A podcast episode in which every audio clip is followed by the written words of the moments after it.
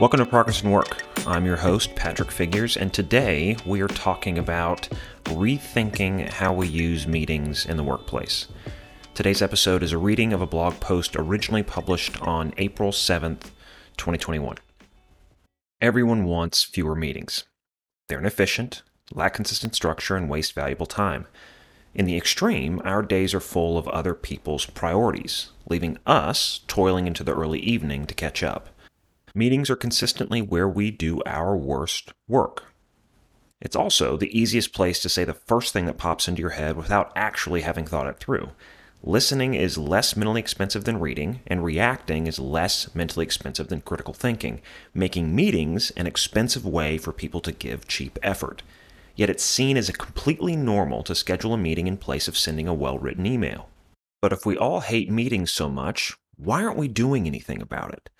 Because we don't seem to know how to get work done any other way. By being the default way to do group work, meetings become a magnet for all group work. Everyone knows how to have meetings. We have meetings at home, we have meetings at school. We've spent our whole lives understanding how to use meetings to get things done. We assume that the way to do work is by getting people together in a room and doing things. And even with the countless technology platforms out there supposedly changing how we work, we haven't seen a solution at scale replace the oversaturation of meetings in the average workplace. But there is hope.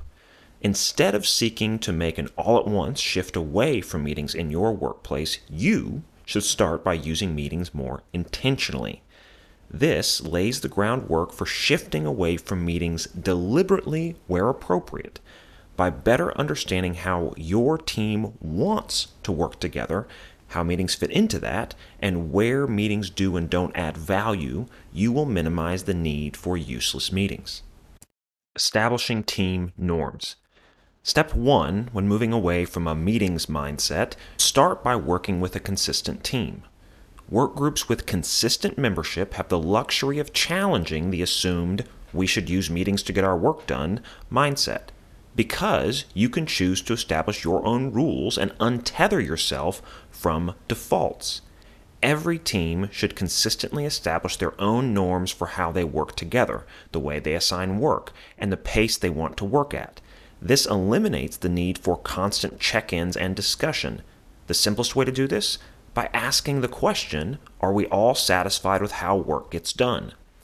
My wife and I don't use ad hoc meetings to complete our couples projects. We are able to set goals and objectives for the various things we're working on and work at our own pace and time. We have benefited from frequency of collaboration, a mix of synchronous and asynchronous methods of communicating, and establishing working norms for how we, as a couple, choose to work together. My wife and I made a conscious choice to hold a short, once a week meeting after breakfast on Saturday where we discuss the coming week and our to do list. This meeting takes the place of other ad hoc mini meetings and allows us to be less reactive and more prepared when we get together. It may not necessarily work for everyone, but it works for us based on shared buy in to a collective norm. While every partnership is going to be different, all team based work is enhanced by a clear understanding of how we are going to get work done and what specifically is going to get done. And it is the lack of these basic structures that enables the we should just have a meeting default. Using overarching structures like these, you can give your teams the ability to have more productive meetings. Having better meetings. Obviously, phasing in these new structures takes time. It is not easy to replace old habits. But like learning to get in a morning workout or getting to bed earlier, change starts with small incremental steps. Just as Rome wasn't built in a day, you are not going to move yourself to some nirvana state of meeting bliss overnight.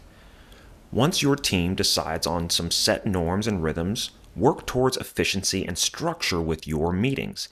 Focus on getting as much work done outside of meetings as possible. Another way to think of this is a we should only meet when we absolutely have to mindset.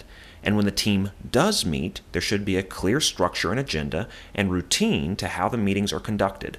Again, consistency and norms are your friend.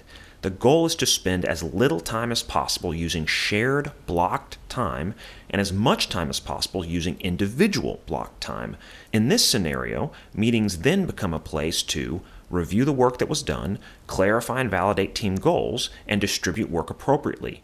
Meetings will feel smoother when you aren't wasting time on things that would have been covered in advance using proactive time and allowing people to instead work at their own pace. Amazon famously has a rule for providing time at the front of their meetings to review relevant context before starting the core discussion as a way for people to use proactive versus reactive energy. It is important to re emphasize that this only works with teams that are cohesive, with minimal involvement from non team members. Whenever the makeup of a team changes, that means orienting new people to the team norms, which is A, challenging, and B, creates friction. As an aside, this is part of why onboarding new employees is so difficult. Ultimately, better meetings means fewer meetings, because this intentional approach puts immediate pressure on the informal, ad hoc meetings that pepper our calendars unstructured meetings are often thrown together as an afterthought and an easy, when in doubt, option for answering simple questions. As a result of all of these changes that you're making, a more organized team will have little use or tolerance for messy meetings. The 30 minute meeting to answer one question is eventually seen as being easily satisfied by one well written email. By starting to shift the culture on what a meeting should look like, it will give more people permission to try new ways of being productive outside of meetings. You will have a healthy addition of, is this something we could handle via email, to your workplace conversations. In conclusion, the best thing most of us can say for the past 18 months is that we've been given a chance to see new experiments on the nature of group work. The hybrid work from home model has forced a reevaluation of our collective understanding of workplace norms and tools. I am optimistic that we will have a new set of examples of how teams can adapt and evolve their methods of collaboration to emphasize a more semi synchronous form of work, with meetings being reserved for their most optimal use. But until we see widespread adoption of this new normal, every leader should continue doing their part in daily life to encourage a more productive approach to teamwork and meetings. Good luck out there.